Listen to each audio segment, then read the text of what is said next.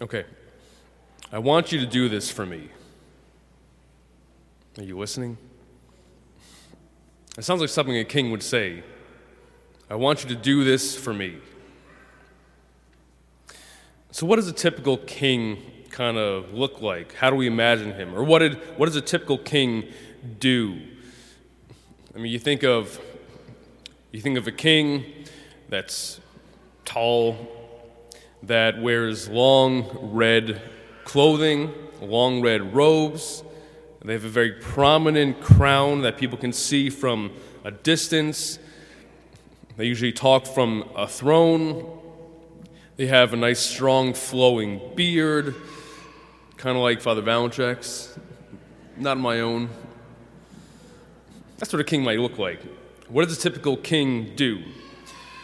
Well, they're a person entitled and they're, uh, they're entrusted to rule over other people. And usually they inherit this by birthright. A king is responsible for the well being and for the needs of their people.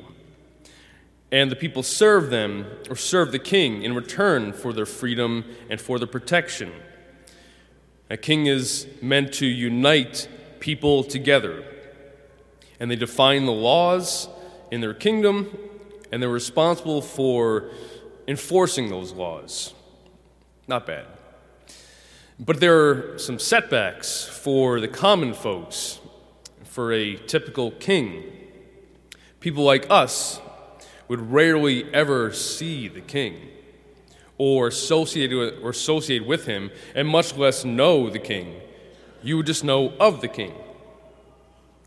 Of course, the most useful and the most important people in the kingdom, they would know the king, and they would go and converse with him and then try to communicate the needs of the common people. So the king is someone you tend to see from afar. You know, he lives above us, and he kind of lords over us. Lastly, the people are at the kind of mercy of the king's desires, whether good or bad. The king says, jump, and then we say, how high? So, a king is someone who's luxurious, they're authoritative, they're powerful, and they're kind of unapproachable. Why are we talking about this? Because Christ is our king. But he's not really kingly, you know, not in this way. We know Christ is our shepherd, we know what that looks like. So, why is it so important today to think about Christ being our king? Why did Pope Pius XI institute this solemnity on this day in 1925. 1925. It's because at that time in history, people were forgetting and they were neglecting the authority that Christ has over our daily lives. And this is at a time when secularism, secularism was rising everywhere, all over the place. And secularism is like a voice that says, it's all about my freedom. So, why would Jesus Christ tell me what to do, what to think, how to act? This was a critical time to remember that Christ is King of the universe because people were losing respect for his authority in the mess of this modern world. And not much has changed, huh? Since 1925. So, if it's critical for us to serve Christ, our King, and follow his commands, we need to understand what kind of king he is so we'll want to serve him. Because we all have to admit, we don't love hearing, don't do this, when that's exactly what we want to do. And we don't love hearing sometimes, do this when we feel like doing exactly the opposite or something different. So, how is Jesus, how is it that Jesus is our King? Because he's the Son of God, for one. And not only that, he's our Redeemer. He didn't merely inherit his kingship over us, he earned it by his love and by his sacrifice for us. And he refused to let other people suffer for him. He suffered so they didn't have to suffer, especially those who didn't serve him yet. Because we got to remember that Jesus is the Lamb who is slain upon the throne. And the kind of red that Jesus wore was his blood that poured out for us. And it's true that we are at the mercy of his desires, which is mercy for us. And his joy is dependent upon our joy, not the other way around. And by nature of being a king, he does bring his people together and he does unite them. Because we hear in the readings, I will rescue them from every place where they are scattered, and I will judge between one sheep and another. So the way he rules, he shepherds. Our king makes peace between us. Be- yeah, he makes peace between us when we simply don't know how to make peace with one another. And this is a tall order. This is something that he's been doing throughout history. His business is peace, not war. And not only does he bring us together, he doesn't go to the important people, he especially seeks out the most helpless and most vulnerable people over and over again.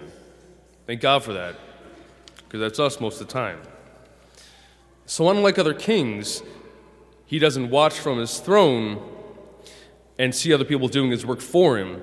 He does all the work because that's exactly who he associates himself with. You know, the lost sheep, the weak, the low. So, therefore, he's the exact opposite of distant, unapproachable, because we know that our King walks with us. And his appearance is like ours. And he gets us, and he speaks our language, and he relates to us each. So he's accessible, he's approachable to each of us, who we are, where we're at. Sounds more like a servant than royalty, doesn't it? And his decrees, his kingly decrees, sound something like, I didn't come to serve, or I didn't come to be served. I came to serve. And come to me, all you who are weary and burdened, and I will give you rest. Or love one another as I have loved you. And as we hear today, whatever you did for one of my least brothers and sisters, you did for me. Which is to say, if you serve them, if you serve one another, you serve me. Because that's who I'm here for. So let me ask you a question.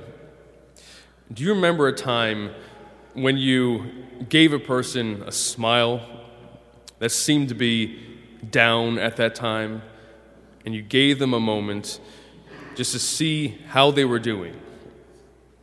Or maybe a time when you neglected yourself to do something nice for someone else when you could have easily waited for someone else to do it and went about your day?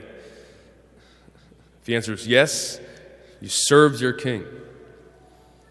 And on the other end, can you recall a time when someone really took a moment to see how you're doing and they were gentle with you at that perfect moment when you really just needed someone to care, or when someone provided something for you that you literally could not take care of yourself? If the answer is yes, and yes, that's all happened to us, your king served you. So Christ is not only the king of the universe, he's our personal. He's my king. He's your king. And we serve him because what he wants is our good. And we love him because he loved us first. And he loves us so much more. So, this is why we serve him the cross. This is our crest, and it means love. So, Jesus, our King, who he is, is God with us, not God over us. And in a life that's so confusing and so conflicting, don't we want sometimes just to be told what to do by a person who knows us and a person who knows best? And even better, a person who loves us. Christ is all these things and so much more. So, for our good, for our good, listen for what Christ our King is saying to you at this time in your life. And if you hear jump, you ask, okay, how high? Because his power is for our freedom, and his commands are for our happiness and his kingdom is for our salvation. So how could we how could we trust? How could we not trust such a king? And how could we not love such a king?